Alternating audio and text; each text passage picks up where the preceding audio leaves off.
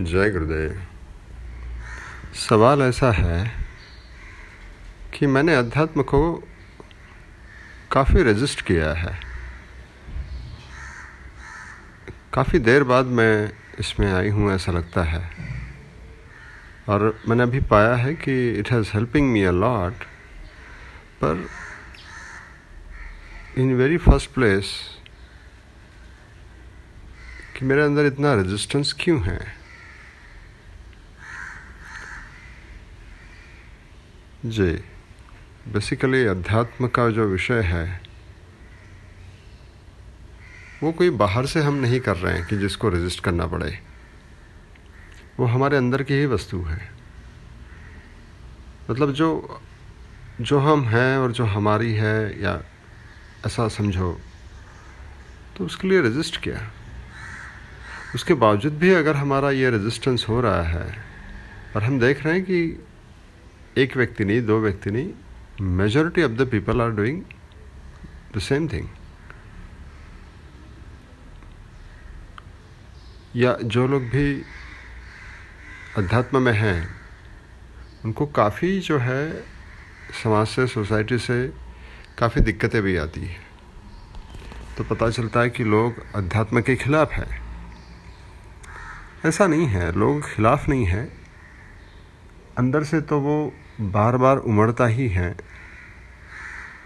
but people are fighting with it लोग उसके साथ में झगड़ रहे हैं इसलिए कि बचपन से लेकर बहुत सारे ऐसे गलत काम हुए हैं।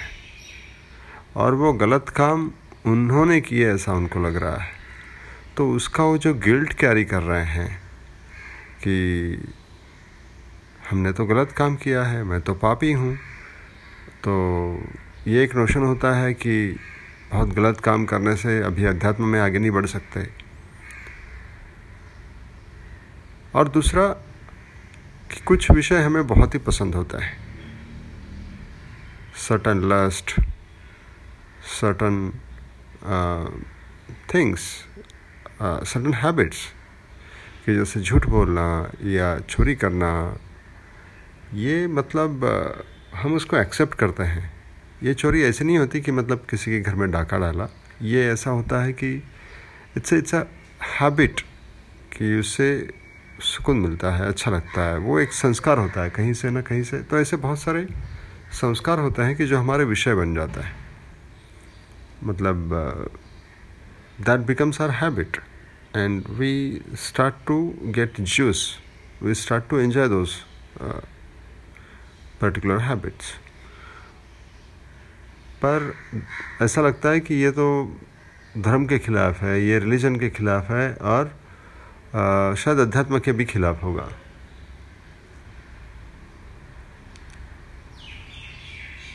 तो हम जो है उसमें कई सारा अंदरूनी एक गिल्ड कैरी करते हैं और उस गिल्ड की वजह से हमारे से नेचुरली रेजिस्टेंस पैदा होता है। इसका मतलब ये नहीं है कि हमें गलत काम करना है। मतलब यह है कि अब तक जो हुआ है, वो उस कॉन्शियसनेस के अनुसार हुआ है, उस सर्कमस्टांसेस के अनुसार हुआ है। The moment we accept the spirituality the dynamics are totally different the moment we flow in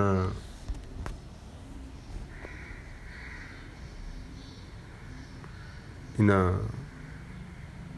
way the life is हम अध्यात्म की तरफ़ अग्रसर होना शुरू हो जाता है। उसके लिए ये बोलने की भी ज़रूरत नहीं होगी। ये लेवल लेने की भी ज़रूरत नहीं होगी कि हम स्पिरिचुअल है या नॉन स्पिरिचुअल है। तो बस हमें ये गिल्ट के परे जाना होगा कि हमने आज तक चोरी की है, आज तक हमने झूठ बोला है, हमने गलत चीज़ें खाई हैं गलत हैबिट्स डेवलप करी हुई हैं। ये सारी बातें ठीक हैं। अगर आप उसका एक प्रायश्चित कर लो तो आगे बढ़ सकते हो।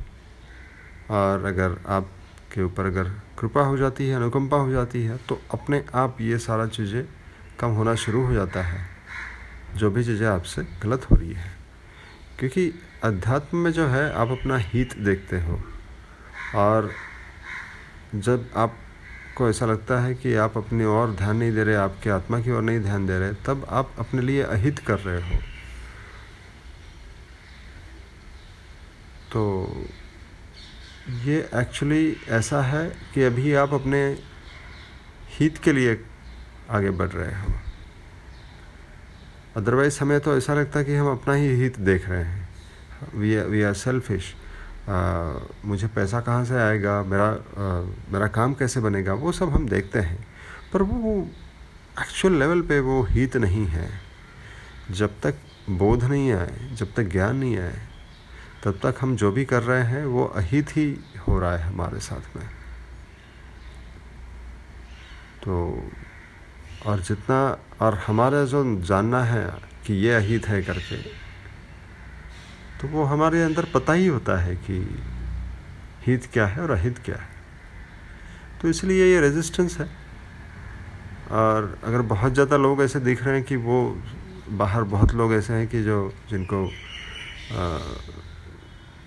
जो लोग अध्यात्म के खिलाफ है, वो एक्चुअली हमारे ही वो कुछ लेवल पे रिफ्लेक्शंस हो सकते हैं। So I hope I answered thank you Jai Gurudev